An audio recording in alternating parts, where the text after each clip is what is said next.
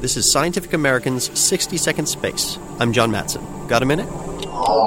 It's a blast from the not-too-distant past.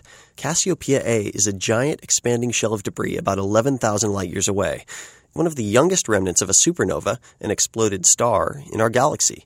The light from the explosion first reached eyes on Earth around 1670, but only with the advent of modern telescopes has the supernova's nature really come to light, because a few years ago astronomers concluded that the explosion followed the collapse of a massive star. Now an accounting of the material cast outward in the supernova is giving astrophysicists clues to the explosion itself. Researchers used 1 million seconds of observing time on the orbiting Chandra X-ray observatory to carefully scan the supernova remnant. That's more than 11 days on one of NASA's premier telescopes. What they found, among other things, was that the ejecta from the supernova has not spread outward evenly.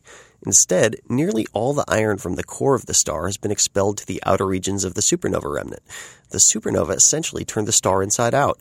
Think about that, and be glad your ancestors were 11,000 light-years away when it happened. Thanks for the minute. For Scientific American's 60-Second Space, I'm John Matson.